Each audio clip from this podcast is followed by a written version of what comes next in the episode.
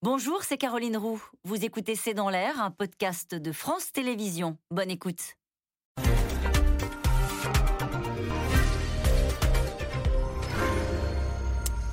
Bonsoir à toutes et à tous. Nous attendons vos questions, SMS, Internet et réseaux sociaux pour alimenter notre discussion. Le gouvernement pensait avoir éteint la colère avec le chèque énergie ou les annonces sur les indemnités kilométriques. Mais aujourd'hui, des mobilisations ont eu lieu euh, dans toute la France pour réclamer la hausse des salaires et des mesures en direction du pouvoir d'achat. À 72 jours de la présidentielle, le sujet reste la priorité numéro un des Français qui voient les prix grimper inexorablement.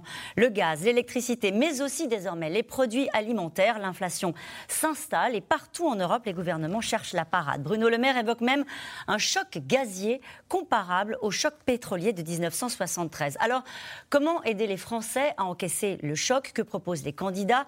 Est-ce le retour des colères sociales en Europe, euh, en France, aux États-Unis? Jusqu'où peut aller cette flambée des prix? L'inflation s'installe, l'Europe s'inquiète. C'est le titre de cette émission. Avec nous pour en parler ce soir, Dominique Seux, vous êtes directeur délégué de la rédaction des Échos, vous êtes chroniqueur sur France Inter.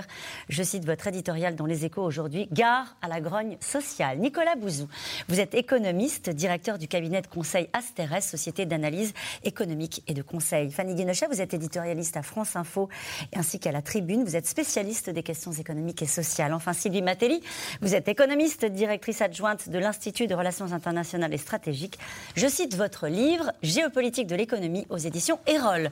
Bonsoir à tous les quatre. Merci de participer à ce C'est dans l'air en direct. Des manifestations aujourd'hui, Dominique Seux. Il y en a eu aussi euh, sur le dossier EDF. Euh, c'est une alerte pour le gouvernement. C'est vrai que ça avait un peu disparu nécessairement avec la crise du Covid. Et c'est intéressant et très inédit d'avoir autant de mouvements sociaux, euh, de fébrilité sociale si proche du premier tour d'une élection présidentielle. Normalement, euh, avant un scrutin euh, majeur, vous avez une sorte d'accalmie, de calme, tout, le monde, euh, l'opinion, les salariés, les syndicats, attendant de voir ce qui va se passer sur le plan politique. Là, nous sommes à 70 jours du premier tour de l'élection présidentielle et, vous l'avez dit, les enseignants, il y a deux semaines, 43% des salariés d'EDF hier, 43%, c'est quand même considérable. Soutenu par la direction, on y reviendra. Et soutenu par la direction, alors un peu, j'allais dire en douce, non, mais soutenu un peu par la, direction. Et puis aujourd'hui, cet appel euh, de cinq syndicats euh, et organisations a manifesté un petit peu dans toute la France. Donc il y a un climat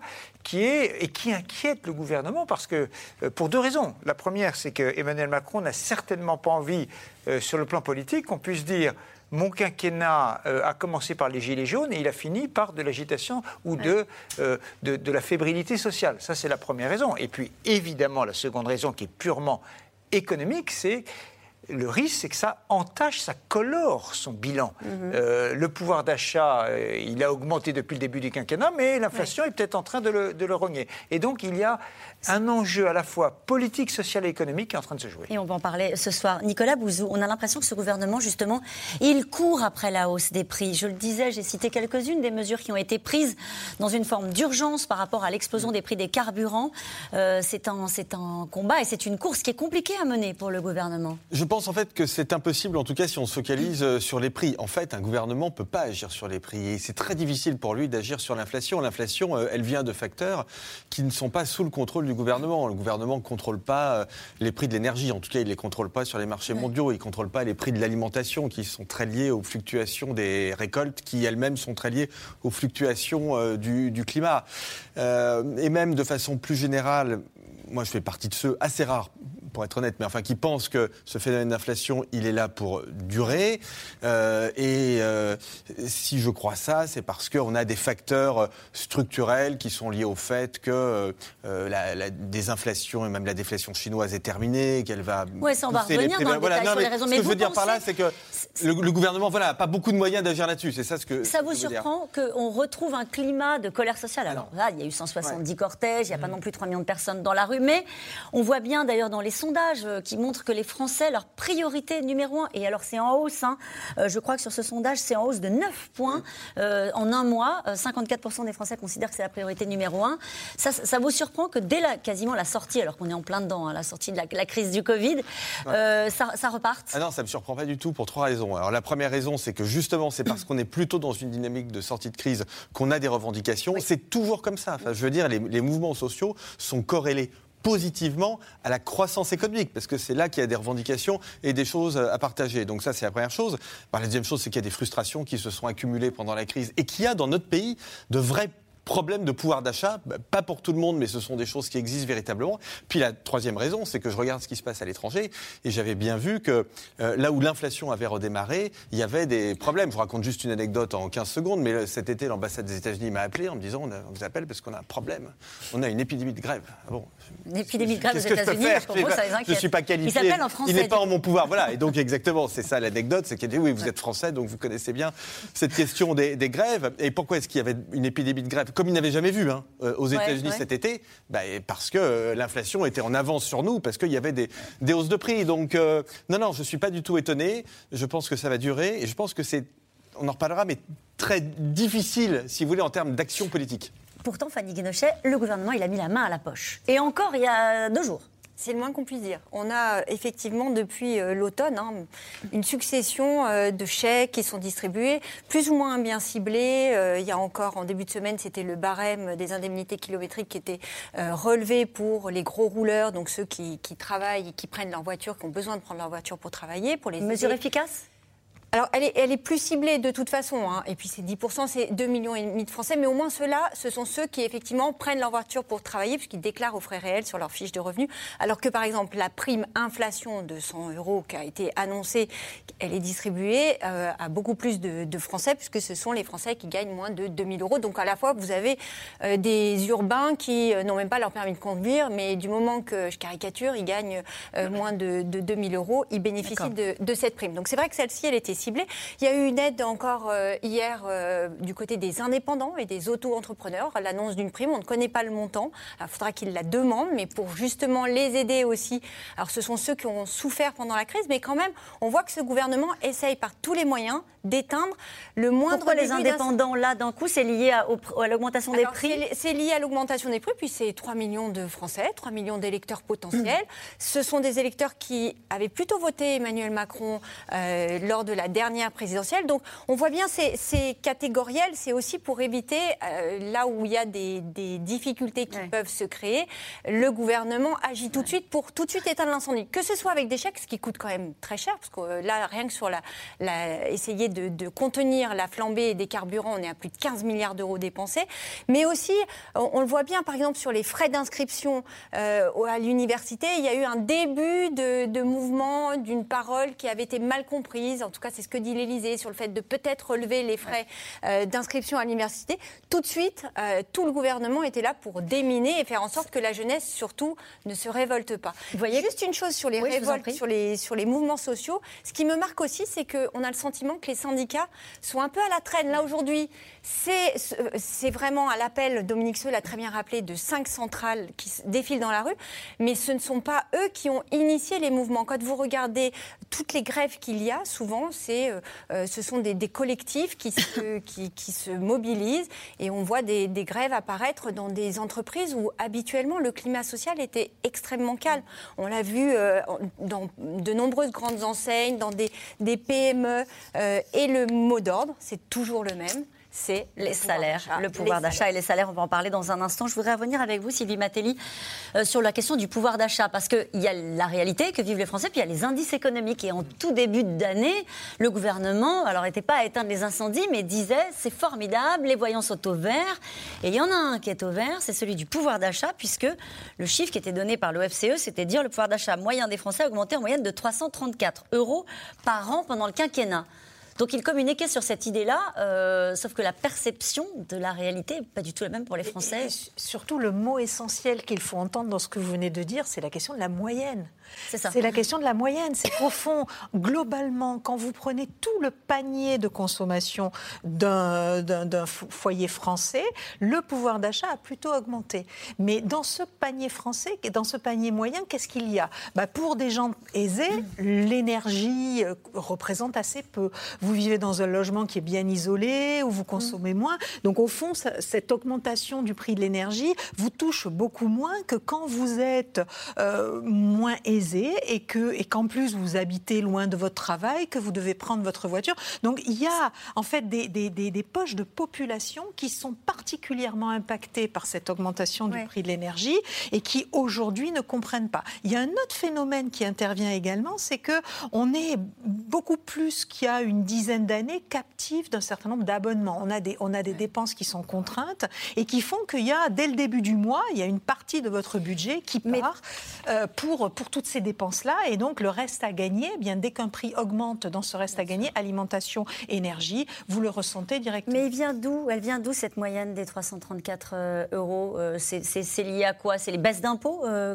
qui sont calculées, par exemple, dans ces sont, Dans mon souvenir, ce sont les mesures qui ont été prises, fiscales et sociales, prises par le gouvernement. Le pouvoir d'achat, c'est à la fois les mesures qui sont prises et puis l'évolution de l'emploi, l'évolution des revenus, des salaires. C'est un ensemble de choses. Avant de venir dans votre émission, j'ai demandé à l'INSEE pour vous, pour nous, de calculer, de calculer euh, l'évolution du pouvoir d'achat depuis la mi-2017, donc depuis l'installation à l'Élysée d'Emmanuel Macron. Le pouvoir d'achat a augmenté jusqu'à la fin de l'année 2021 de 7,6%. D'accord. Ça n'est pas rien. Ça n'est pas rien. Mais évidemment, et comme le disait très bien Sylvie Matelli, euh, il y, a deux questions quand on regarde les statistiques officielles. Ça ne veut pas dire qu'elles sont fausses, mais elles peuvent. Il peut y avoir un problème sur les statistiques. Euh, le problème plus connu est que euh, dans l'indice des prix, le logement est très mal compté. On considère que dans l'indice des prix, c'est environ 7% le poids, par exemple, des loyers. Et évidemment, quel Français aujourd'hui a un loyer qui représente 7% de ses euh, revenus? Eh, Mais c'est une moyenne entre ceux qui sont locataires et ceux qui sont propriétaires. Et la deuxième question, c'est évidemment une moyenne. Quand on prend les prix des carburants, par exemple, on sait qu'un Français en moyenne fait 12 000 km par an. Mais évidemment, vous mélangez dans cette moyenne euh, des, des urbains et des gens qui habitent et qui ont besoin de rouler beaucoup plus. Donc sur les prix des carburants, ça a des effets très euh, différents. Ça veut dire que tout le monde a raison. L'inconvénient de L'INSEE a raison quand elle fait cette moyenne-là. C'est une, c'est une donnée euh, scientifiquement fiable. Et en même temps, la perception des Français est juste puisqu'ils le vivent dans leur quotidien en fonction des différences de salaire que vous avez exprimées très clairement tous les deux. En tout cas, vous êtes bien d'accord pour dire que c'est le retour du social après des semaines consacrées à la gestion de la crise du Covid. Dans la rue aujourd'hui, les syndicats et la gauche réclament de concert une hausse des salaires, alors que le gouvernement multiplie les gestes en direction euh, des Français les moins aisés pour tenter d'encaisser la hausse des prix, et en particulier, naturellement, la hausse du prix de l'énergie. Paul-Rémy Barjavel et Aurélie Saner.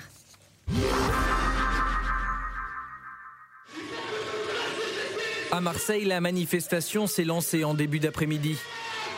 Beaucoup de monde dans les rues, soignants, fonctionnaires, retraités, dans plusieurs villes de France, de nombreux secteurs représentés pour une même revendication, plus d'argent à la fin du mois. Nous n'avons pas eu de coup de pouce au niveau du SMIC. Et quand on voit les, grosses hausses de l'énergie, les grosses hausses des produits de consommation, des loyers, de tout ce qui aujourd'hui nous met dans une précarité totale, euh, évidemment, euh, on est là pour demander une hausse du salaire minimum qui évidemment entraînera une hausse de tous les salaires. Dans les cortèges, des enseignants qui s'estiment lésés par la situation actuelle, comme ici à Calais. 20% d'entre eux sont en grève dans le premier degré. Certaines catégories de, personnes ont eu des grosses augmentations de salaire pendant cette crise Covid. Et puis euh, ceux qu'on appelait les premières lignes euh, n'ont rien vu ou, vu pas grand-chose. Donc on, réclame notre dû. La place de la Bastille, noir de monde à Paris. À l'appel des syndicats CGT, FO, FSU et Solidaires, quelques personnalités politiques sont également présentes. C'est pas acceptable de voir aujourd'hui qu'il y a des gens qui triment du matin au soir, qui arrivent chez eux, ils peuvent même pas se chauffer. Principale raison de la colère, l'augmentation des prix de l'énergie. Gaz, fuel, électricité, les tarifs explosent, plus de 18% en un an. Pour le carburant, même phénomène. Le litre de gazole est dans certaines stations-service parfois aussi cher que celui de l'essence et ça passe mal auprès des automobilistes. Je fais plus de plein. maintenant, je prends 30 euros, quoi qu'il arrive, et j'y roule de moins en moins. C'est hallucinant parce que généralement, quand on prend un diesel, c'est justement pour économiser un peu d'essence, parce que ça tient plus. Et maintenant, euh, qu'on prenne du, diesel ou de l'essence, c'est pareil, hein, c'est la même chose. L'augmentation est en fait continue. De record en record, le litre de super atteint aujourd'hui 1,75 euros, celui de gazole 1,69 euros. Alors malgré le chèque énergie pour les Français qui touchent moins de 2000 euros net par mois décidé en décembre, le gouvernement se trouve sous pression et dégaine mardi une nouvelle mesure. J'ai donc demandé au ministre de l'économie et des finances de modifier dès cette semaine l'arrêté définissant le barème kilométrique. Il sera rehaussé de 10%. Le gouvernement forcé de trouver des solutions car l'inflation est bien là. En 2021, selon l'INSEE, les prix ont augmenté de 2,8%. Une situation qui inquiète les Français. Selon un récent sondage, pour 52% d'entre eux, le pouvoir d'achat est même le thème numéro un de la campagne. Alors les candidats ne s'y trompent pas, chacun y va de sa proposition. Marine Le Pen affine son programme. Je m'engage devant vous à baisser vos factures d'énergie en réduisant la TVA de 20% à 5,5%, ce qui permettra par exemple d'économiser 8 à 10 euros sur un plein. Éric Zemmour veut lui s'attaquer au salaire, en baissant notamment la CSG. Je veux redonner du pouvoir d'achat aux salariés les plus modestes. Je réduirai donc les cotisations qu'ils payent afin de rendre chaque année un 13e mois aux salariés touchant le SMIC. Baisser les charges, l'option choisie aussi par Valérie Pécresse qui promet d'augmenter de 10% les salaires nets du secteur privé, tout en ressortant une formule de Nicolas Sarkozy, le travailler plus pour gagner plus. Je veux complètement défiscaliser et décharger toutes les heures supplémentaires. Donc vous travaillez plus, vous gagnez plus, sans aucune restriction, sans aucun plafond. À gauche, la plupart des prétendants à l'élection présidentielle veulent revaloriser le SMIC. À 1400 euros net pour Jean-Luc Mélenchon, 1500 euros pour l'écologiste Yannick Jadot. Tous les deux déclarent vouloir lutter contre l'appauvrissement des Français avec chacun des mesures phares. Là, il y a une situation d'urgence. À titre provisoire, c'est comme ça qu'il faut faire. Blocage des prix, augmentation des salaires, augmentation des minima sociaux. Nous mettrons en place ce revenu citoyen pour éradiquer la grande pauvreté dans notre pays dès 18 ans dès 18 ans. Bah, c'est une façon d'engager de, la rupture avec les inégalités qui explosent. À moins de trois mois de l'élection, les candidats font des promesses à coût de milliards d'euros. Alors que le déficit public est prévu à 5% du PIB en 2022, l'endettement atteindra lui des niveaux records à 113,5% du PIB l'année prochaine. Juste Nicolas Bouzou, pour revenir à ce qu'on a entendu dans le reportage avec certains candidats euh, qui disent, au fond, face à cette flambée des, prix, des carburants, du gaz, de l'électricité, il faut bloquer les prix. Blocage des prix. C'est faisable? Non, ah bah, tout, est faisable. Mais surtout, l'un des grands non-dits, je trouve, de ce sujet, c'est qu'en réalité, il faut avoir le courage de le dire, euh, dans les principaux objectifs de politique publique aujourd'hui, il y a la décarbonation de l'économie. Mm. Et la décarbonation de l'économie, ça passe essentiellement par la hausse des prix de tout ce qui est lié à des ressources fossiles. Donc ça passe par la hausse des prix du gaz. Et là, on revient au gilet par la hausse des prix du fuel, ça passe par la hausse des prix des, carburants. C'est pour ça que quand euh, certains euh, candidats propose de diminuer les taxes sur l'essence, c'est le cas par exemple de, Marine Le Pen, euh, on peut parfaitement le faire, c'est tout à fait faisable. Simplement, c'est en contradiction avec un autre objectif des politiques publiques qui est de décarboner l'économie. Vous voyez, c'est ça qui est, compliqué. Il y a quand même, si on va au fond des choses, un, moyen d'avancer quand même. Euh, les économistes considèrent que les taxes sur les énergies fossiles doivent être en totalité, en totalité redistribuées aux gens qui ont le moins de moyens. C'est ça ce que l'on n'avait justement pas réussi à faire au moment des, gilets, jaunes. C'était cette, crédibilité qui, manquait. Oui, ce qui est, euh, pour, compléter ce que vient de dire Nicolas, en, fait, quand euh, c'est Bruno Le Maire qui raconte cette anecdote. quand il a au téléphone le ministre euh, du pétrole d'Arabie Saoudite. Le ministre du pétrole d'Arabie Saoudite lui dit Attendez, vous répétez matin, midi et soir, vous, dans les pays occidentaux, que euh, le pétrole c'est fini, que le gaz c'est fini. Bah, je ne vois pas pourquoi j'en mettrais plus sur le marché. C'est mauvais le pétrole. Et donc, en fait, il y a un phénomène qui n'est pas auto-entretenu. C'est un phénomène qui est. Et les Russes disent la même chose. Et le Qatar dit la même chose. Je mentionne le Qatar parce qu'il euh, apparaît aujourd'hui comme une, alternative, euh, au gaz russe, à la Russie. Et donc, il y a une sorte de. Quelque, il, y a, une sorte de euh, les pays producteurs, gaz et pétrole, disent bah, écoutez, si vous voulez changer, faites la décarbonation, mais nous, on ne va pas tellement vous aider. Donc, les prix augmentent. Et c'est une des raisons pour lesquelles les volumes de gaz et de pétrole mis sur le marché n'augmentent pas de manière considérable. Ça veut dire qu'on n'a aucune prise sur ces pays-là C'est du Matéli Parce que juste, je voudrais revenir avec vous sur cette phrase de Bruno Le Maire, parce que ça doit parler aussi aux gens qui nous regardent. Hein. Euh, le choc gazier est comparable au choc pétrolier de 1973. Oui, et c'est une réalité. Alors la situation, le contexte est un petit peu différent, mais ce qu'il faut bien comprendre également, c'est que euh, on n'est pas juste dans la perspective d'une transition énergétique qui va décarboner nos économies et augmenter les tarifs de l'énergie euh, carbonée et de des, des hydrocarbures. On est déjà dans cette transition parce que l'une des, des, raisons, l'une parmi d'autres, hein, mais l'une des raisons de l'augmentation du prix du gaz aujourd'hui, c'est le fait que les Russes ont des opportunités pour fournir du gaz à la Chine, une Chine qui a décidé euh, massivement au mois à l'automne de fermer des centrales de charbon pour décarboner sa propre économie. Donc la transition énergétique, ça y est, on y est. On n'est pas simplement dans une augmentation du prix du gaz parce que c'est la reprise économique et que tout le monde a eu besoin de gaz, c'est une raison, mais aussi parce qu'on est déjà engagé dans cette transition. Et alors du coup, ça veut dire que ça va durer? Ça veut dire que ça va durer, ça c'est incontestable, et ça veut surtout dire que euh, à court terme, certes, il faut aider les ménages les plus défavorisés et qui subissent le plus, mais à moyen terme, il faut avoir une stratégie de décarbonation de notre économie et de nos transports, et donc aider les ménages à acquérir des voitures électriques, à peut-être investir dans les infrastructures pour qu'il y ait des transports en commun, etc. etc. Alors, il y a les prix de l'énergie, euh, c'est majeur, hein, évidemment, euh, quand euh, on fait le plein, vous, l'avez vu dans, les reportages, hein, même quand on a un diesel et qu'on pensait que ça serait moins cher, maintenant ça coûte également. Et puis, il y a les produits de, consommation de tous les jours. Et c'est là que c'est très visible aussi pour le quotidien euh, des Français. Et ça ne fait commencer, dites-vous, Sylvie Matéli, je parle des fruits et légumes. On a un chiffre pour les fruits et légumes, puis 9% depuis 2019, mais on peut également parler euh, bah, du blé et, du reste. Le petit déjeuner.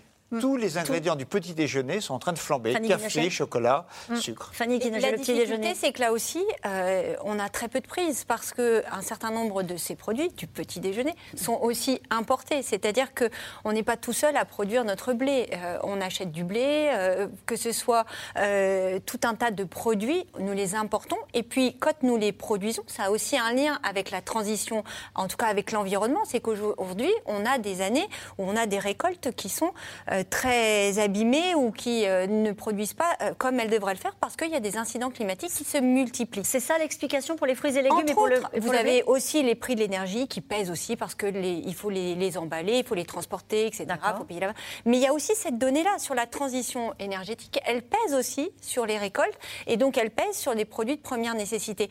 Et alors il y a des produits sur lesquels on a un peu de latitude, mais il y en a d'autres que l'on importe. Le café, euh, le cacao, tout ça, ce sont des produits qui viennent majoritairement de l'extérieur et sur lesquels Comment faire euh, pression? Alors certes, on essaye de jouer la carte européenne, mais là, faut-il encore, c'est comme pour l'énergie, que les tous les pays se mettent d'accord. On n'a pas tous les mêmes intérêts. Et donc, du coup, il y a une équation qui est assez compliquée euh, à trouver pour le gouvernement. Avec des perspectives, euh, c'est important ce que vous nous dites pour les gens qui nous regardent, euh, ça ne va pas s'inverser la tendance. Et, sur, les, sur, les, produits agricoles, ça ne fait que commencer parce que si vous regardez les statistiques pour 2021, les, les produits qui ont notablement augmenté, c'est le sucre et le café pour des questions de transport et autres, mais encore assez peu. Alors on commence à voir les fruits et légumes, mais encore assez peu euh, la conséquence de l'utilisation de l'engrais, donc des hydrocarbures pour, pour la production agricole. Mais on sait que ça va arriver. On sait que ça, cette hausse des, des hydrocarbures va être répercutée très rapidement sur les, sur les autres produits alimentaires. Et, et, ça devrait inciter l'agriculture française à relocaliser un certain nombre d'activités. Mm. Alors, vous allez m'aider parce que euh, ce que je veux dire, c'est que les cinq produits qui composent la ratatouille. bien sûr, je vais vous aider, évidemment. tous vous aider collectivement les uns les autres voilà. Ok, donc euh, sur les cinq aubergines, tomates, aubergines, etc. Nous sommes en déficit commercial, la France, sur les cinq ingrédients de la ratatouille. C'est quand même invraisemblable. Mm. Euh, le pays. Qu'on puisse pas le produire nous-mêmes. Voilà, on le produit en partie nous-mêmes, mais on en importe plus. Et ça veut dire que parce que c'est moins cher, etc. Et euh, à, l'extérieur, importer d'Espagne, d'Italie, de Grèce, etc. Et donc, il y, a quelque chose qui ne va pas. Il faut reconquérir de la souveraineté sur ces. Ça, c'est juste de la volonté politique. C'est juste de la volonté politique? Non, c'est enfin, de, la volonté politique, mais les consommateurs vont devoir accepter de ah payer un petit peu plus cher leur alimentation. Quand ils le Parce que le budget de l'alimentation a considérablement. Euh, il est très bas dans notre budget global aujourd'hui. Ah en moyenne. Bah, il est passé, en gros, en 25 ans, il est passé de 30 à 15 alors que le logement passait de 15 à 30 Et il y a toutes ces dépenses contraintes que vous avez évoquées tout à l'heure, notamment sur la téléphonie, etc., qui n'existaient pas à l'époque. Donc les prix augmentent. Donc augmentons les salaires. Cette question de, de Gino en Seine-Saint-Denis qui dit le gouvernement peut-il envisager d'augmenter fortement le SMIC, relever le taux du livret A et réindexer les retraites sur l'inflation? Alors, le taux du livret A, ça va être fait et ça va continuer. Alors, cela dit, il ne faut pas se tromper. Hein. Avec 3 ou 4% d'inflation, euh, on perdra toujours de l'argent avec un livret A et même avec quasiment tous les produits d'épargne non risqués, on perd de l'argent. Mais ça va augmenter. L'indexation des retraites, ça, ça, va forcément arriver très vite dans le débat et je vois mal un gouvernement. Si vous avez 3 ou 4% d'inflation par an avec des retraites non indexées, ça veut dire qu'en fait, vous, ruinez les retraités en 10 ans. Vous les ruinez. Voilà. Donc, donc c'est pas possible. Donc, forcément, on aura une réindexation. Alors, sur le SMIC, ben, on aimerait bien euh, répondre oui. On peut augmenter le SMIC de 15%, de 15% ou de 20%. On peut le faire. Certains l'ont fait. Mais, Là, mais si on le fait aujourd'hui, oui, bien sûr. Mais si on le fait, la, la situation française est particulière. On a encore pas mal de chômage et surtout, c'est un chômage qui est concentré chez les personnes les moins qualifiées, mmh. c'est-à-dire les personnes qui euh, ont les salaires les plus bas. Ça veut dire que si vous augmentez le SMIC, vous transformez ces personnes-là potentiellement en chômeurs, en demandeurs d'emploi. Et donc, ce n'est pas une politique satisfaisante. Pourquoi, Il y a des pays, pourquoi vous dites ça? Parce que vous augmentez le coût du travail pour des personnes qui sont des personnes qui ont des qualifications qui ne leur permettent pas de, permettre de gagner de l'argent à leur entreprise avec des salaires qui sont très élevés. C'est ça la difficulté. Donc si vous augmentez le SMIC, bah, vous risquez d'avoir une augmentation du chômage. C'est la raison pour laquelle on le fait pas. Euh, j'imagine, je ne suis pas à la place du gouvernement, mais enfin si on pouvait augmenter le SMIC de 10-15% sans dommage, je vois pourquoi on ne le ferait pas. Je vous pose la question parce que ça a été fait. Alors il partait de plus bas, hein, le SMIC, mais notamment en Espagne avec 3,3%. C'est pas énorme, mais mmh. c'est quand même pas mal. En Grande-Bretagne, 7%. Et alors la coalition, la coalition allemande euh, souhaiterait l'augmenter de 22%. Oui, mais, en Allemagne, donc ce sera 12 euros, euh, c'est-à-dire un peu au-dessus du niveau français, très légèrement au-dessus du niveau français, sachant qu'ils ont un produit intérieur brut d'une activité qui est 20% supérieure. Et donc, ça veut dire qu'ils ont une économie qui est, plus puissante. Et le plein emploi. La, grande question en France sur le SMIC, elle est toujours la même depuis, depuis une vingtaine d'années. Est-ce qu'il faut jouer sur le niveau du SMIC ou se concentrer, et la CFDT, par exemple, à ce discours, se concentrer, euh, concentrer son effort sur le fait qu'un SMICard ne doit pas le rester longtemps. Le niveau du SMIC est une question. D'accord, Et combien de temps reste-t-on dans une carrière au niveau du SMIC? Et c'est peut-être ça, en tout cas c'est ce que pense la CFDT, c'est ça le vrai problème. Rester six mois, un an, deux ans au SMIC, un début de carrière, vous êtes jeune, c'est difficile. En tout cas, c'est possible. Mais 5 ans, 10 ans, ça devient très inquiétant. En tout cas, depuis le début de notre conversation, vous nous expliquez les uns et les autres que la difficulté face pour affronter, encaisser euh, l'inflation, c'est naturellement pour les plus bas salaires. On parle de difficulté à se chauffer, à faire le plein, etc. Donc euh, certains dans le débat public disent aux entreprises, donc le patron du MEDEF est souvent euh, reçoit beaucoup de messages, dire, bah, vous avez profité de la crise du Covid, vous avez été aidé. Allez-y maintenant, augmentez les salaires. Alors, il le dit effectivement, et il est très optimiste d'ailleurs en disant euh, la plupart des entreprises vont le faire. Bon, toutes celles qui ont beaucoup souffert vont quand même avoir euh, quelques difficultés, mais ce qui risque de surtout euh, faire qu'il va y avoir un rapport de force qui s'inverse en, ce moment, c'est justement qu'on quitte quand même le chômage de masse. Alors, on a encore des niveaux de chômage très élevés. Je vois Dominique Seux qui hoche de la tête. Mais quand même, on, est quand même sur une pente qui est quand même, euh, depuis 10 ans, on avait les chiffres du chômage hier, on n'a pas vu ça. Et il y a certains secteurs où on manque réellement de main-d'œuvre et où le rapport de force s'inverse. Et pas que des secteurs ultra qualifiés, parce que jusqu'à présent, c'était les secteurs, grosso modo, pour faire caricaturer un peu, c'était l'aéronautique, l'informatique. Là, vous étiez sûr que vous pouviez euh, négocier votre salaire. Euh, voilà. Là, on voit, par exemple, dans. Sur les premières lignes.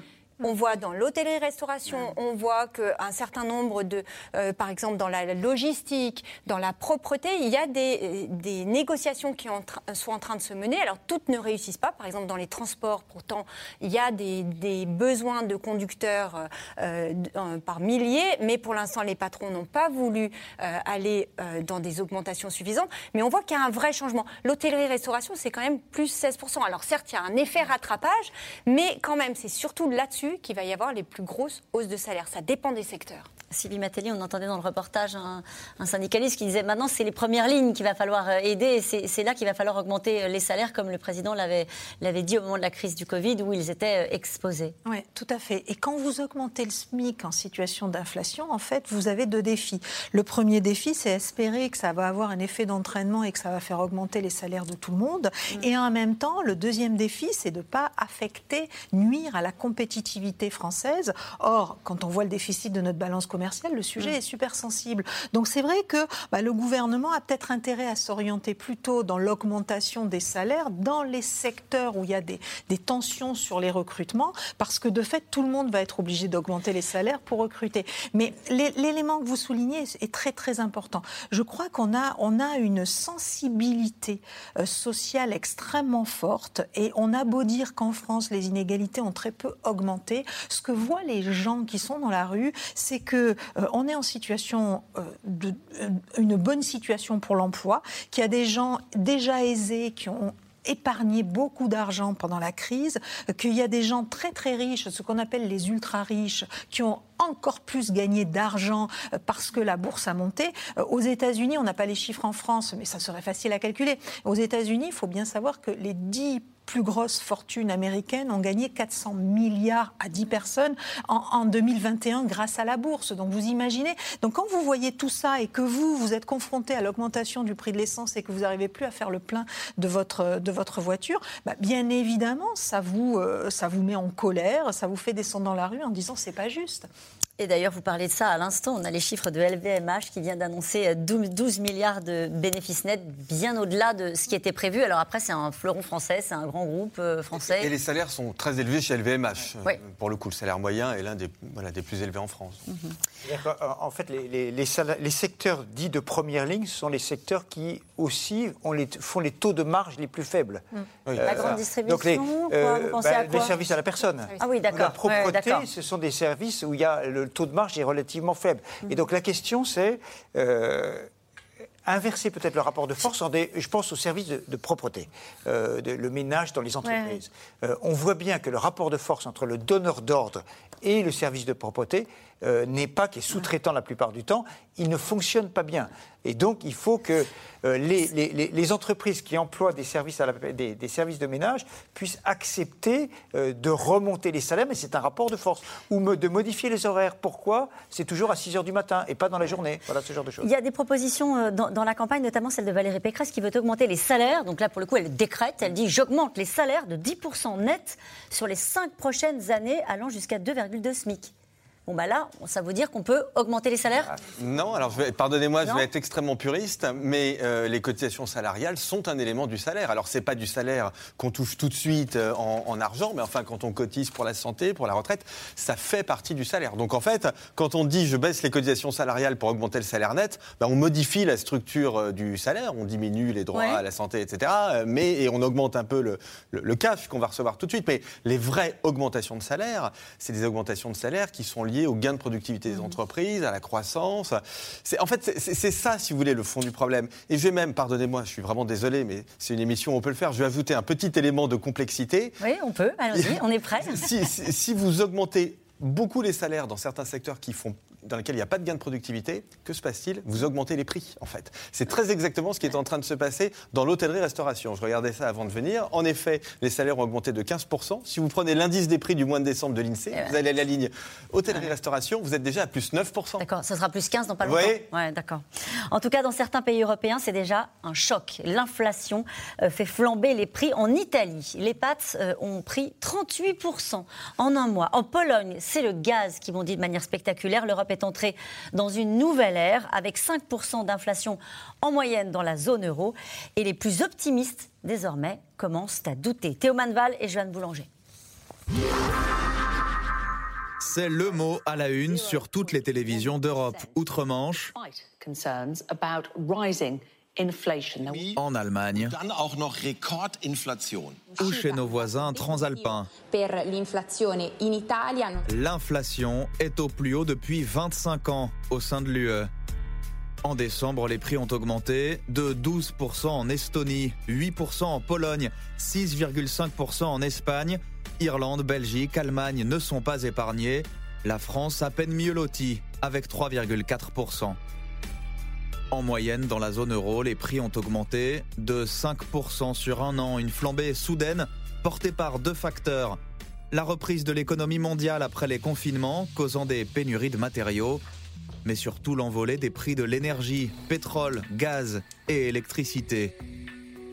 En Pologne, cette hausse menace jusqu'à la survie des petites entreprises et des indépendants comme ce vétérinaire.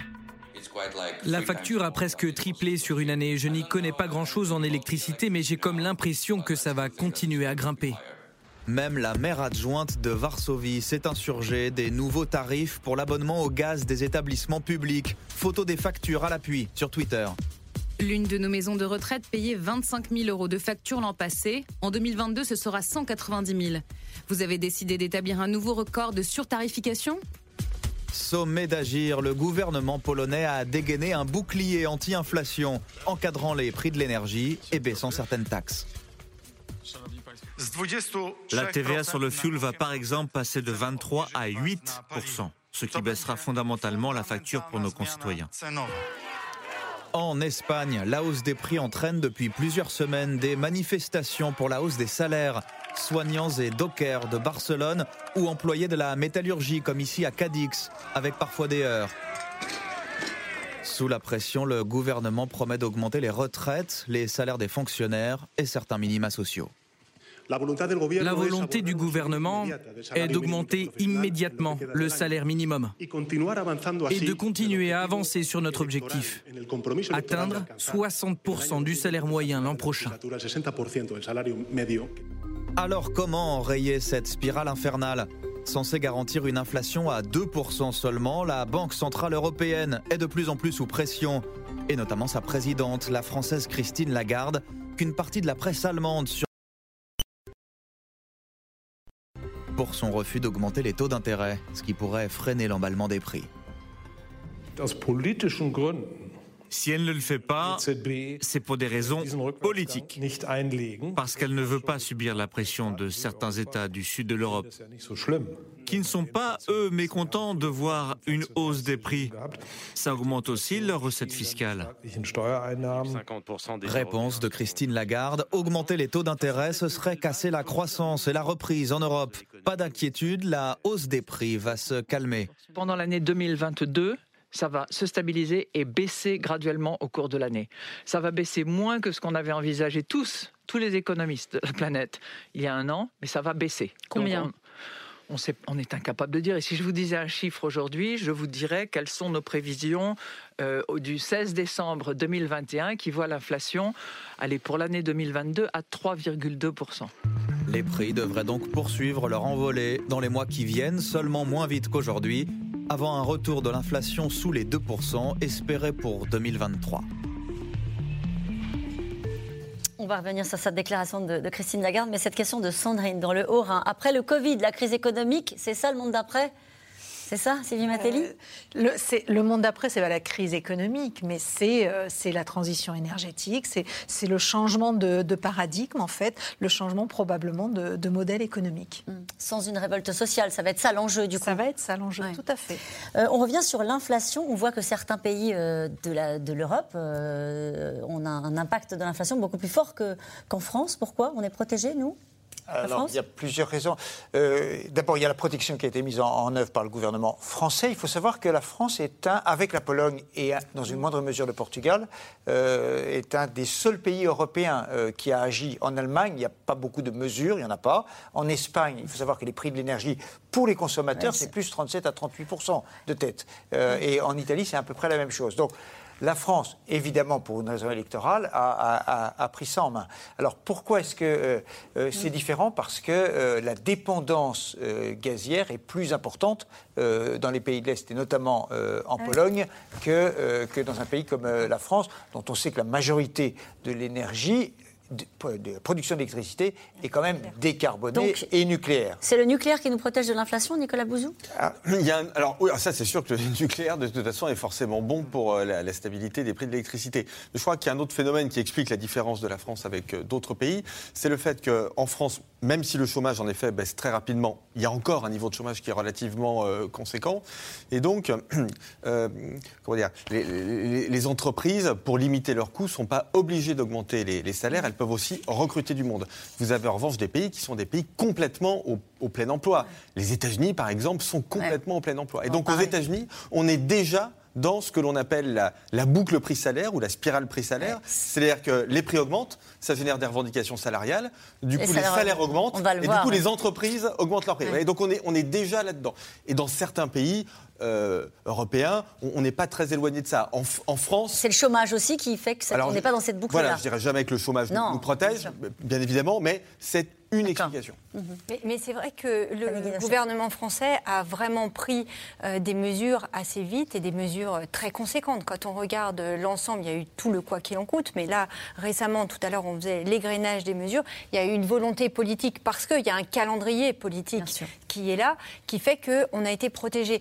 Il y a eu des mesures ailleurs, on le voit dans votre reportage, par exemple, en, euh, Espagne, ils ont baissé, ils ont fait le choix de baisser la TVA euh, sur les carburants. Mais c'est plus des mesures, il n'y a pas un package comme, euh, comme en France, on peut le voir, avec euh, des chèques, avec euh, un barème kilométrique, avec des primes, ce bouclier qui reporte les coûts sur l'énergie.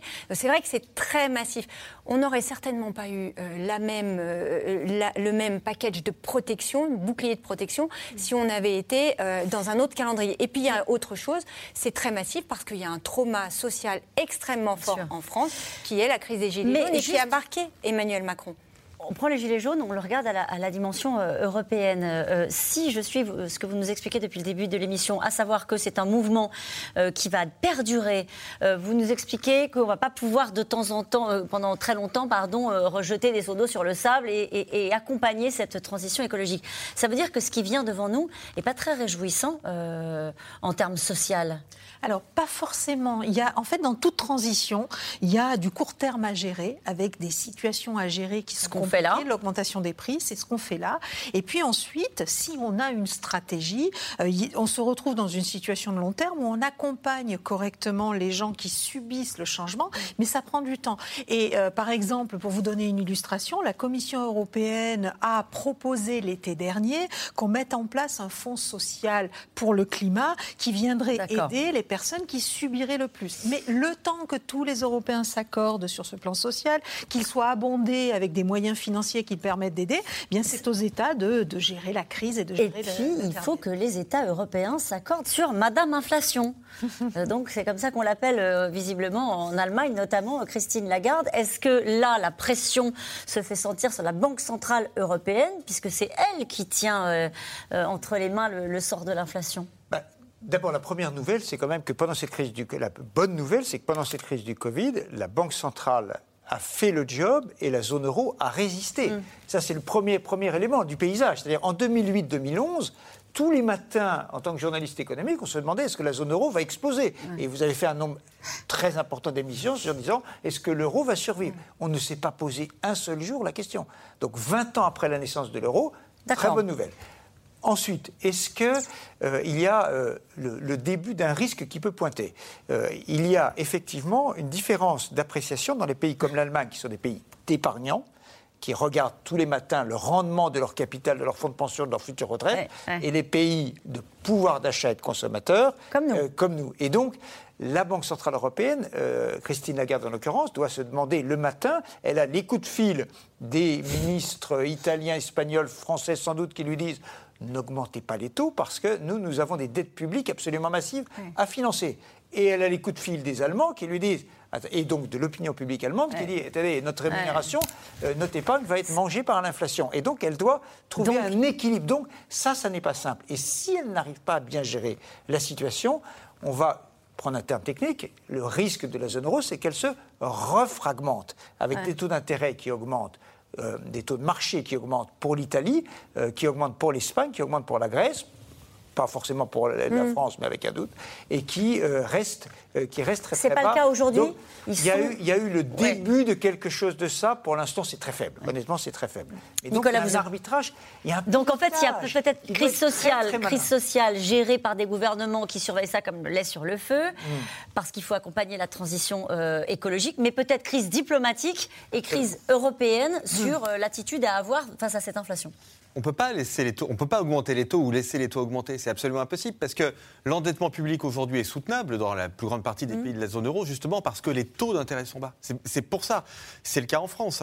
Euh, c'est le cas d'ailleurs aussi dans, des, de la zone euro. C'est le cas aux États-Unis. Mais donc, on a besoin de ces taux d'intérêt bas. Si les taux d'intérêt euh, augmentent et s'ils deviennent, je ne veux pas être technique, mais s'ils deviennent supérieurs à l'inflation, là, notre endettement va se remettre à, à monter tout seul et il ne deviendra pas euh, soutenable. Donc en réalité, je pense hein, que cet arbitrage n'existe pas vraiment et qu'il faut. C'est pour ça, c'est ce que je vous disais tout à l'heure. Je pense que le plus sage, c'est de s'habituer au fait que maintenant, dans la zone euro, nous allons avoir un petit peu d'inflation, ce qui n'est pas non plus 3,2. Oui, non, mais il faut pas non plus complètement dramatiser. hein. Enfin, je veux dire, on peut 3,3. vivre, on peut vivre heureux avec 3-4% d'inflation. Les 30 non, non, mais les On 30 s'était glorieuses. déshabitués. Oui, mais oui, parce qu'on n'a jamais. Mais c'est pas oui. ça.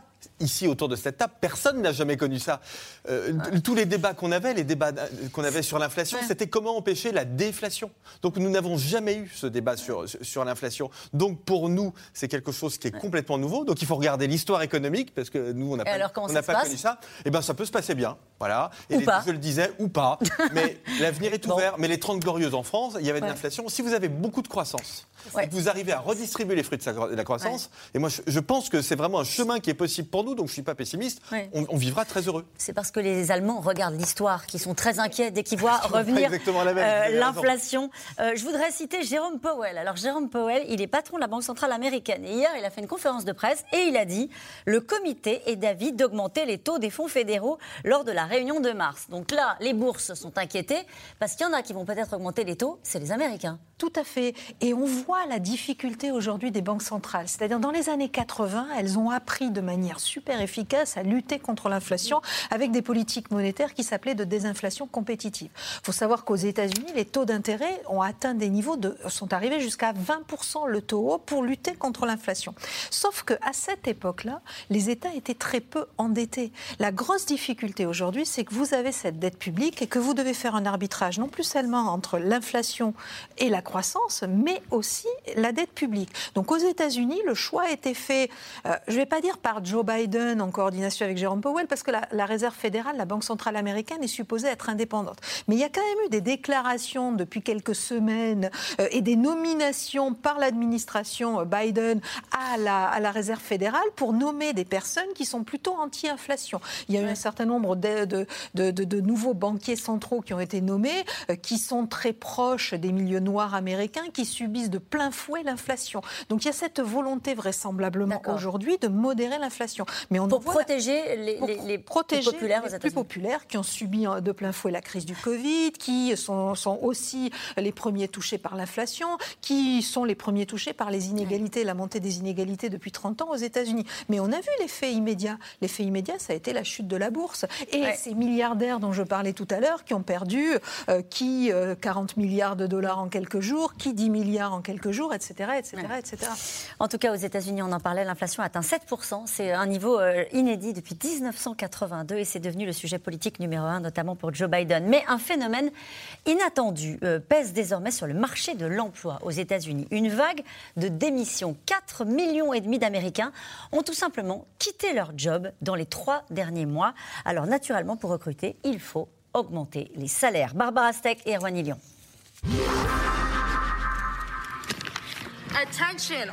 À l'attention des clients du magasin, des collègues et des managers, je démissionne. Je vous dis les gars, à plus tard. Ils quittent leur boulot et le font savoir sur les réseaux sociaux. Depuis plusieurs mois, des vidéos de jeunes Américains en train de démissionner se multiplient. Tout plaqué pour une meilleure vie, un phénomène d'une ampleur inédite aux États-Unis. Ces six derniers mois, plus de 20 millions d'Américains ont quitté leur travail. Certains appellent ça la grande démission. Pourquoi nos travailleurs quittent leurs emplois en masse et ne prennent pas les millions de nouvelles offres disponibles? Partout dans le pays, ces mêmes annonces et pancartes fleurissent.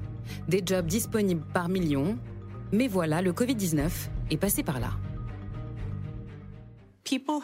Les gens vivent pour travailler depuis très longtemps. Et je pense que la pandémie a été un moment de réflexion pour tout le monde. Qu'est-ce que j'ai envie de faire? Et les gens se disent, si c'est pas maintenant, ce sera quand? Hôtellerie, restauration, commerce et santé sont les secteurs les plus touchés.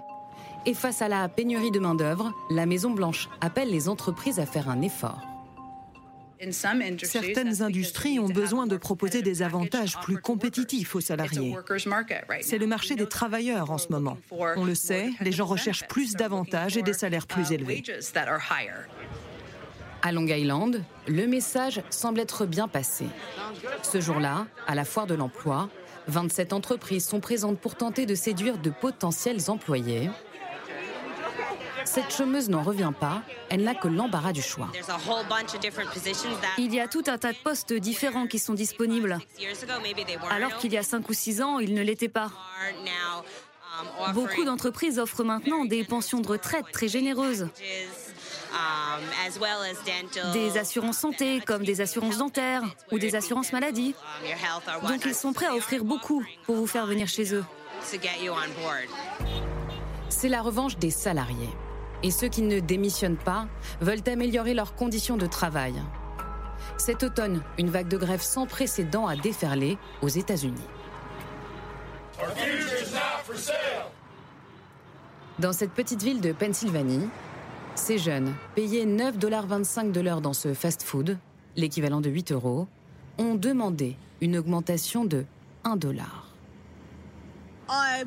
Notre chef nous a dit qu'on ne les méritait pas, qu'on ne travaillait pas autant qu'on le disait.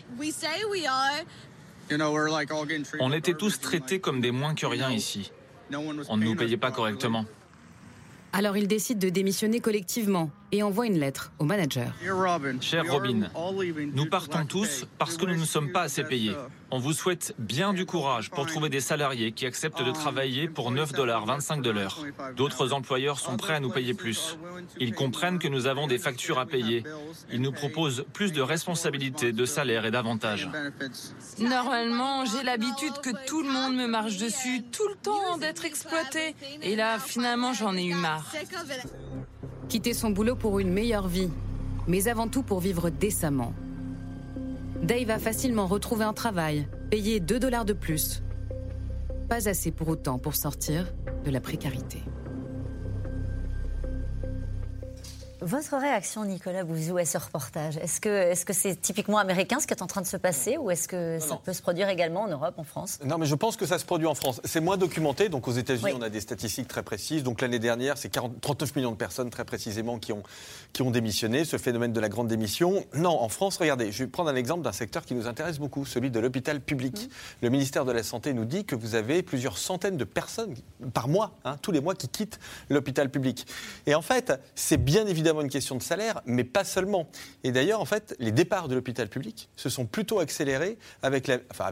Il n'y a pas de lien de causalité, mais au moment de la mise en place du Ségur de la santé, qui euh, génère des augmentations de, de, salaire qui sont, qui sont conséquentes. Pourquoi Donc, on voit, on voit qu'il n'y a pas que ça. Donc, il y a des questions de salaire, mais il y a des questions de valorisation sociale aussi. C'est-à-dire que, comment les gens voient ce que ouais. je fais. Il y a des questions de bureaucratie. Euh, est-ce que mon travail a du sens? Est-ce que je vais passer la journée à remplir des papiers alors que mon métier, c'est d'être médecin ou de faire euh, autre chose? Des problèmes aussi, il ne faut pas les éluder. Ça, je trouve d'ailleurs que ce serait un très bon sujet pour le patronat.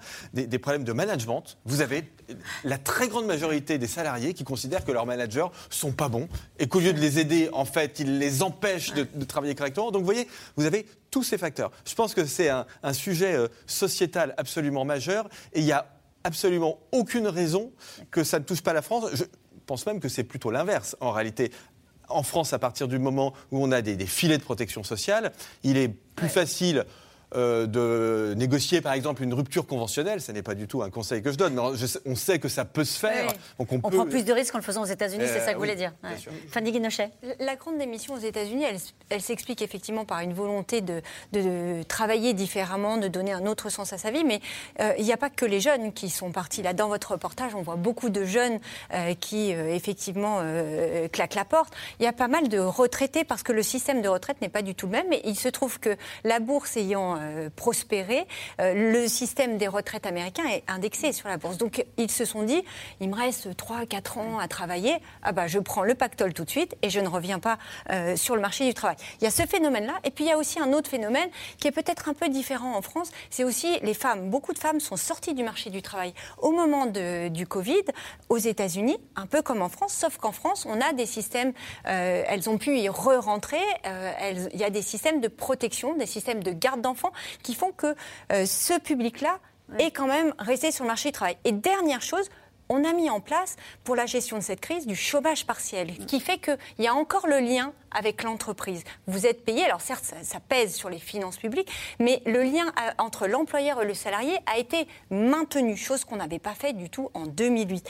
Et ce qui n'a pas été fait, du tout aux États-Unis. Et ce qui a été très peu fait aux États-Unis. Il y a eu essentiellement des chèques. Le gouvernement, euh, Sylvie l'a rappelé, a distribué des chèques, mais il n'a absolument pas conservé le lien avec les employeurs. C'est aussi ce qui fait que le mouvement de la grande démission va peut-être se produire en France, mais avec un certain nombre de bémols. De spécificités françaises aussi par rapport à ce que vous dites. Oui, oui, oui je, suis assez, euh, je, suis très d'accord avec ce que vient de dire Fanny Guinochet. Je pense qu'il euh, y a quand même de grosses distinctions entre la France et les États-Unis, ne serait-ce que le marché américain est beaucoup plus. Il y a de la mobilité. Mm. C'est-à-dire que vous démissionnez, mais vous êtes prêt à faire plusieurs centaines de kilomètres pour aller chercher un emploi ailleurs.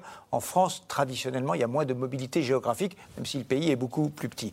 Pour, pour la question de l'hôpital public, c'est vrai, il y a eu beaucoup de démissions il y a un phénomène conjoncturel qu'il y a eu beaucoup de démissions d'infirmiers et d'infirmières pour aller dans les centres de vaccination ou dans les laboratoires d'analyse médicale qui faisaient les tests et les piqûres, et donc, ou qui sont allés dans le secteur privé de, la santé. En tout cas, c'est de toute façon un secteur qui n'arrive pas à recruter. Absolument, c'est un phénomène, il y a un phénomène conjoncturel qui est important, mais qui n'empêche pas qu'il y ait des structurels plus profonds.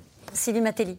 Oui, pour, tout ce qui a été dit est tout à fait juste, mais il y a une lame de fond qu'on a peut-être sous-estimée dans le cas des États-Unis. Regardez l'évolution du Parti démocrate. La jeune génération, les jeunes démocrates, se qualifiaient et osent se qualifier de socialistes, sont beaucoup plus à gauche que ne l'a jamais été quiconque au Parti démocrate. Et mine de rien, il semblerait que ça traduise une aspiration de la jeunesse et, la volonté de la jeunesse de travailler pour gagner sa vie, pour vivre sa vie, et mm. pas de vivre pour travailler. Ça a été, dit, dans, le reportage. Tout à fait. Donc ça, je crois que c'est quelque chose de fondamental et de, très spécifique aux États-Unis. C'est un pays qui, quand même, depuis quatre décennies, a rogné tous les acquis sociaux qui avaient été obtenus euh, depuis euh, les années 30 et l'après-crise de 1929, avec l'augmentation des inégalités qui s'en est suivie, etc., etc. Et je crois que la jeune génération, euh, les, pendant des générations, on a accepté ça parce que la guerre froide, parce que la mondialisation, parce que et qu'il y avait toujours de l'espoir. Eh bien finalement, on s'est aperçu que l'espoir était peut-être pas là et que si on se prenait pas en main, eh bien on allait continuer à se paupériser et qu'il fallait cesser. Et nous revenons maintenant à vos questions. Une question de Lazare dans les Côtes d'Armor. Gouverner à coup de chèque à chaque problème, est-ce bien raisonnable Nicolas Bouzou? Non. Euh, d'autant plus que c'est pas. Économiquement, non. Pas, alors, c'est pas très efficace dans la mesure où ce chèque de 100 euros, 100 euros, euh, c'est quasiment un plein. Vous voyez? Oui. Donc euh, on voit bien qu'en effet, on ne peut pas le faire euh, de, façon euh, répétée. Ça coûte très cher. Et puis surtout, c'est un one-shot, comme on dit en très bon français. Hein. C'est-à-dire que ça ne règle pas fondamentalement le problème. La vérité, on peut se la dire, c'est que c'est fait très largement parce qu'on est en campagne électorale. Oui, et qu'on peut considérer que c'est le prix de la démocratie. J'ai envie de voir les choses de façon positive. Oui, mais est-ce que c'est pas aussi euh, politiquement On a eu encore une fois la crise des Gilets jaunes, où on a un pays éruptif et c'est une gestion politique euh, d'une éruption, en tout cas d'un climat social. Oui, et, assez, peu de sensibilité à la dépense publique et à la dette publique, parce que ce sont des mesures euh, qui coûtent extrêmement cher. mais c'est d'autant plus difficile après cette crise où on a, le gouvernement a dégainé du quoi qu'il en coûte, des milliards qui ont été déployés. C'est difficile de dire aux gens, pour vous chauffer, euh, pour remplir votre caddie, nourrir vos enfants, on ne va rien faire. C'est inaudible après la période que l'on vient de passer, où il y a eu tant d'argent, euh, l'argent magique, euh, mm. effectivement, déployé ces derniers mois. Rappelez-moi, c'est à la une de votre journal, Dominique je crois, aujourd'hui, combien a coûté, ont coûté les tests Covid depuis le mois de janvier alors, je crois que c'est 10 milliards. oui, c'est 12 milliards 10 milliards, le budget, presque le budget de la justice. Oui, c'est-à-dire qu'on est dans, on voit bien que les tests aujourd'hui, euh, l'épidémie a vraiment changé de nature, donc est-ce qu'on a besoin d'autant de tests C'est quand même un, problème. Pourquoi tout augmente sauf les salaires et les pensions qui stagnent? Patrice, en Gironde. Alors, les pensions, c'est un vrai sujet. C'est effectivement euh, parce que les salaires, vous pouvez euh, changer d'entreprise, vous reconvertir pour aller dans un secteur qui recrute, euh, faire monter les enchères. Mais les pensions, c'est vrai que c'est un sujet qui va monter avec le débat sur quel régime de retraite on veut. parce que c'est vrai que les retraités, si l'inflation s'installe, vont y perdre, ont déjà commencé, oh, ils ont déjà commencé à y perdre. En plus, avec les régimes complémentaires, ceux qui ont un régime complémentaire, ils perdent aussi. Mais ça va être un vrai sujet politique. Est-ce qu'il va falloir réindexer les pensions sur l'inflation? Ça, c'est un autre débat. Ne faudrait-il pas bloquer les prix des produits de première nécessité? Alimentation, transport, logement, chauffage Ça, c'est pile la mauvaise idée. Ah bon? Pourquoi? Oui, vraiment. Parce que c'est très bien documenté. En fait, si vous bloquez les prix, vous créez des pénuries en réalité. C'est-à-dire que les choses seront moins chères, mais il y aura moins de produits dans les magasins. Si vous bloquez les prix du riz, il y aura moins de riz. Si vous bloquez les prix du pain, il y aura moins, il y aura moins de pain. Tout le monde ira acheter Parce que les, hausses des prix de matières premières, quand vous bloquez les prix, ça ne bloque pas les hausses des prix de matières premières. Hein. Donc pour les gens qui fabriquent du pain, ce sera moins rentable. Ils en feront moins. Ça c'est vraiment là ce que je vous sans exagérer, c'est dix siècles d'histoire économique que je suis en train de vous résumer, donc vraiment, il ne faut pas faire ça. C'est transférer aux contribuables, en fait, euh, quelque chose qui est payé par le consommateur, à la fin, c'est quand même la même poche. Si on décide une hausse généralisée des salaires, ne risque-t-on pas d'entrer dans une spirale inflationniste incontrôlée? Bah, très certainement. Et puis surtout, comment décide-t-on d'une hausse généralisée des salaires, en fait hein? Le, seul, le, seul, La seule manœuvre que vous puissiez faire, c'est l'augmentation du SMIC, comme on l'a déjà fait, en espérant que ça va tirer tous les salaires à la hausse, ou alors inciter à des négociations salariales par branche pour que les salaires puissent augmenter. Mais État, vous ne pouvez pas. Il y a eu des messages qui ont été passés par Bruno Le Maire, hein, de dire euh, allez-y, maintenant, on vous a beaucoup aidé, augmenter les salaires, en s'adressant aux entreprises. Oui, alors après, ça a été plus ou moins suivi. L'autre façon aussi, c'est de réduire, renier les cotisations. Mais euh, c'est ce que veut faire par exemple Valérie Pécresse. Sauf qu'on est attaché à notre modèle social et que si vous enlevez les cotisations, eh bien, euh, ça veut dire que vous amoindrissez notre modèle social qui, après cette période de crise, et d'ailleurs, on voit un peu aux États-Unis, c'est ce qui, c'est ce qu'il y a derrière aussi cette grande démission, c'est de dire, on a envie aussi euh, d'avoir un certain nombre de protections, de pouvoir prendre des vacances, de pouvoir ne pas s'inquiéter pour sa santé et avoir des arrêts maladie qui soient où on, on soit payé quand on est malade d'avoir un vrai euh, congé maternité. Aux États-Unis, les congés maternité, ils sont en pension courte. Tout ça, ça se finance. Dans la plupart des entreprises, en fait, dans des moyennes et grandes entreprises, les accords en cours des négociations qui ont été conclus à l'automne, c'est entre 2 et 3% d'augmentation. C'est-à-dire beaucoup plus que euh, depuis 10 euh, ans. Au niveau de l'inflation. Ben oui, donc ça veut dire qu'il y a quelque chose qui est en train de se passer et on revoit maintenant, pour la première fois depuis des années, des augmentations générales qui concernent les cadres. Ce qui avait totalement disparu, ils avaient juste des augmentations individuelles en fonction de leur travail. Là, il y a quelque chose qui est en train de se remettre en route, donc tout n'est pas complètement noir. Voilà. Pour bloquer l'inflation, la BCE ne risque-t-elle pas d'augmenter les taux d'intérêt? Cela augmenterait la charge de la dette. Alors c'est la raison pour laquelle je pense qu'elle ne le fera pas, parce qu'en effet, alors je veux dire, après toutes les périodes de crise, de, crise très graves comme celle qu'on a connue, donc euh, épidémie euh, et guerre. Vous avez des États qui en sortent surendettés, hein, ce qu'on vit là extrêmement classique. Et du coup, vous avez ce qu'on appelle des taux d'intérêt négatifs, c'est-à-dire que vous avez toujours une inflation qui est supérieure au taux d'intérêt, parce que c'est ça ce qui permet de désendetter, En, douceur. Donc, je schématise un peu, mais on ruine les épargnants pour désendetter les États. Mm. C'est vraiment ce qui s'est passé après la Deuxième Guerre mondiale, et je crois qu'aujourd'hui, nous sommes là-dedans. Avec des pays, comme vous nous avez très bien expliqué tout à l'heure, Ménisso, où il y a beaucoup d'épargnants qui ne sont pas contents de cette politique-là, notamment l'Allemagne. Comment expliquer une augmentation de l'électricité de plus de 40%, Dominique Seux alors, parce que le système fonctionne un peu la tête à l'envers. C'est-à-dire que euh, le, prix, en fait, le prix euh, sur le marché de l'électricité, c'est le prix du dernier kilowattheure euh, produit, c'est-à-dire avec euh, le moyen le plus cher, celui qu'on a appelé en dernier. C'est-à-dire généralement, euh, bah, soit, soit, soit, soit, du charbon, soit une éolienne qui ne va pas tourner à temps complet. Et donc le marché fonctionne un peu bizarrement. Normalement, en tant que Français, on devrait se dire notre énergie est nucléaire et donc le prix ne change pas quand le gaz augmente. Mais en fait, comme EDF veut, quand ça va bien, vendre de l'électricité à l'étranger, il faut bien qu'il y ait un prix qui soit fixé. Et donc, on fonctionne sur ce mode d'interconnexion européenne. Mm. On voit bien, et le gouvernement français est en train de dire attendez, là, ça va pas. Il n'est pas normal que notre prix à nous l'électricité soit déterminé par des centrales à charbon qu'on veut voir fermer. Donc, il a, bloqué les prix. Donc il y a une grande négociation en Europe pour essayer de revoir ce marché, sauf que les Allemands ne sont pas du tout favorables. Mais pour les Français, il a bloqué les prix et il a dit à EDF vous allez payer 8 milliards. Voilà. Et quelque part, il, creuse, euh, il, s'assoit aussi sur les taxes parce qu'il a enlevé euh, quand même un certain nombre de taxes sur, sur sur l'électricité, donc c'est 8 milliards, et effectivement, il demande un effort de 8 milliards. Mais sur la négociation dont parlait Dominique Seux, pour l'instant, elle n'a pas abouti, hein, parce que sur ce sujet-là, les États européens sont loin, loin d'être d'accord. Alors, une autre question. Ben non, il n'y en a plus. Ben, c'est pas grave. Alors, ben, c'est la fin de cette émission qui sera rediffusée. Mais s'il y en a une, je savais bien. Que deviendra mon épargne si l'inflation continue à grimper très vite Eh bien, l'épargne, elle va fondre. Ah, non, non, mais je, suis obligé de dire la. De, dire Corinne en Charente. C'est la raison pour laquelle vous avez beaucoup de gens qui vont sur des placements euh, plus risqués, comme euh, les actions, euh, comme les assurances vie en unité de compte, comme le, logement, parce que l'épargne financière, les taux ça rapporte rien. Eh ben, merci à vous tous. C'est la fin de cette émission qui sera rediffusée ce soir à 23h45.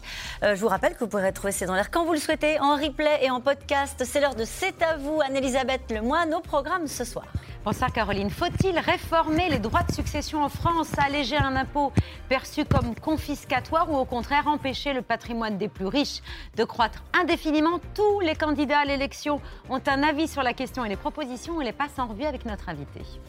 Et demain, vous retrouvez Axel de Tarlet pour un nouveau C'est dans l'air à 17h50. Quant à moi, je vous donne rendez-vous dimanche en direct à 20h55 pour un C'est dans l'air spécial présidentiel. Nos invités seront dimanche Jean-Luc Mélenchon et Anne Hidalgo. Et je vous invite dès maintenant à leur poser vos questions. Belle soirée.